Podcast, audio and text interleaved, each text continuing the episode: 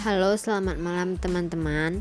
Pada podcast kali ini saya akan menjawab beberapa pertanyaan. Sebelumnya saya akan memperkenalkan diri terlebih dahulu. Nama lengkap saya Ivani Putri Erlin, biasa dipanggil Fani, dengan nomor induk mahasiswa 1923434. Pada mata kuliah pengembangan koleksi dengan dosen Bapak Angga Hadi Purwa MIKOM.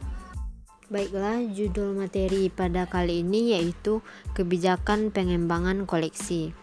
Sekilas sebelum saya menjawab pertanyaan, saya akan me menjelaskan terlebih dahulu sekilas tentang kebijakan.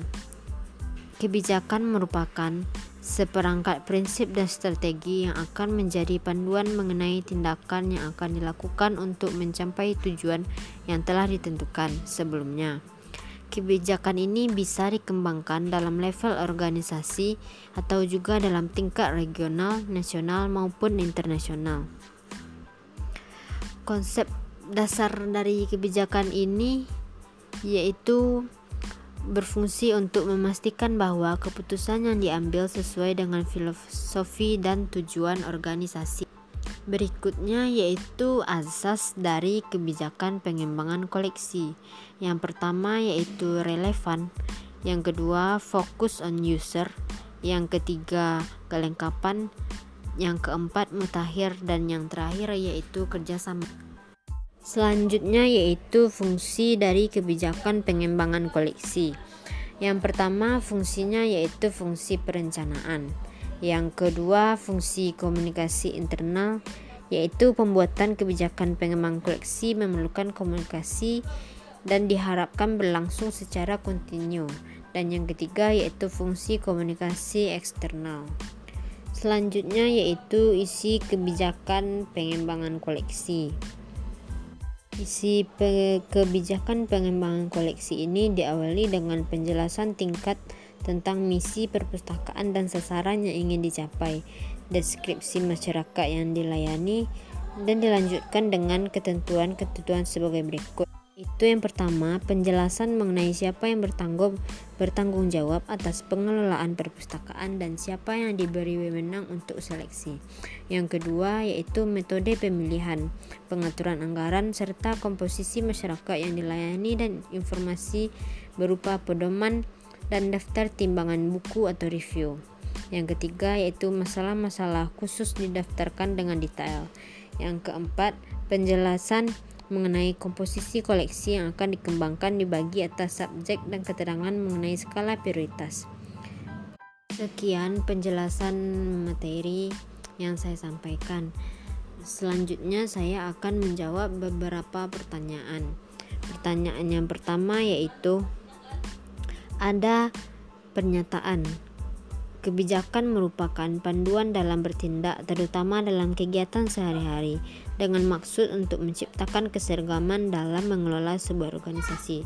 Silahkan deskripsikan pendapat Anda terkait dengan hal tersebut dan kaitkan dengan tujuan sebuah organisasi.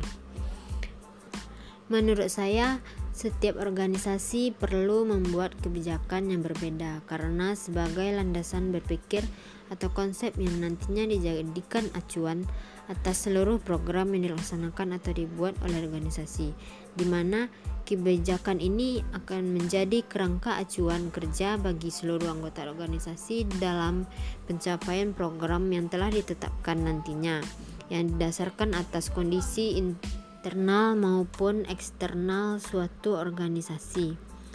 Oleh karena itu, kebijakan tersebut harus kita kuasai, dipahami, dan dilaksanakan oleh seluruh anggota organisasi agar bisa tercapainya tujuan dari organisasi tersebut dan tidak terjadi penyimpangan dari tujuan yang telah kita buat. Selanjutnya yaitu pertanyaan yang kedua. Pertanyaannya yaitu kebijakan dalam sebuah organisasi dapat digunakan untuk satu, menangani masalah yang ada di dalam organisasi. Dua, sebagai panduan setiap orang dalam pembuatan keputusan. Dan yang ketiga, memastikan konsisten dalam pencapaian tujuan organisasi serta yang keempat, menjadi panduan dalam menangani masalah-masalah aktual. Yang kelima, menjelaskan nilai-nilai dan tujuan organisasi. Dan yang keenam, membuat komitmen dengan tujuan organisasi serta yang ketujuh, memenuhi hak-hak staf. Menurut Brisonjo tahun 1999, kemukakan pendapat Anda pada poin-poin tersebut minimal dua poin. Baiklah, saya akan menjawab yaitu pada poin B. Setiap organisasi perlu untuk membuat kebijakan karena bisa digunakan untuk panduan berpikir atau konsep yang nantinya dijadikan acuan atas seluruh program yang dilaksanakan. Dan yang selanjutnya yaitu poin yang C, kebijakan untuk memastikan tujuan organisasi.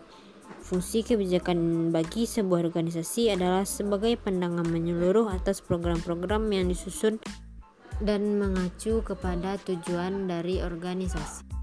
Pertanyaan selanjutnya yaitu yang ketiga. Kebijakan sebuah perpustakaan seharusnya dituangkan dalam bentuk tertulis. Bagaimana pendapat Anda apabila ada kebijakan yang disampaikan oleh kepala perpustakaan, namun belum menjadi pedoman tertulis tetapi harus menjadi pelaksanaan kegiatan?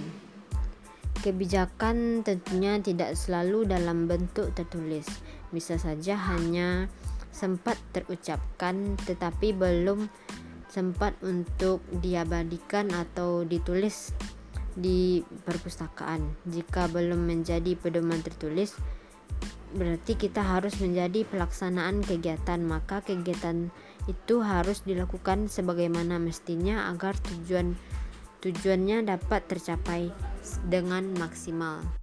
Kemudian selanjutnya pertanyaan yang keempat yaitu kemukakan contoh dari pelaksanaan asas kebijakan pengembangan koleksi. Masing-masing satu contoh pada minimal dua asas yang telah kita pelajari. Baiklah saya akan menjawab.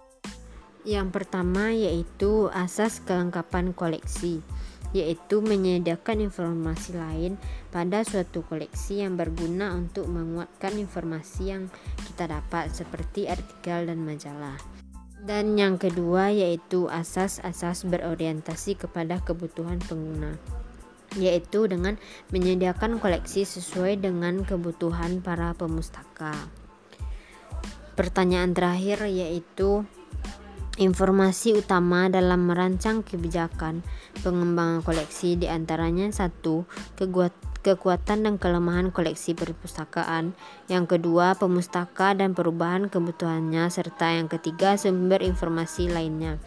Kebu kemukakan pendapat Anda terkait dengan keterkaitan antar ketiganya dan bagaimana dukungan masing-masing komponen tersebut dalam mendukung rancangan kebijakan pengembangan perpustakaan. Baiklah, saya akan menjawab pertanyaan yang terakhir yaitu di dalam dunia perpustakaan, koleksi harus memiliki kekuatan yang besar karena koleksi tersebut merupakan suatu bahan informasi yang dapat digunakan oleh pemustaka pada saat ia butuhkan. Pustakawan juga harus memperhatikan dan bisa menyesuaikan apa kebutuhan yang diperlukan oleh pemustaka dan bagaimana perkembangan perubahan tersebut sesuai dengan perkembangan zaman maupun selera atau kebutuhan pemustaka yang berbeda-beda.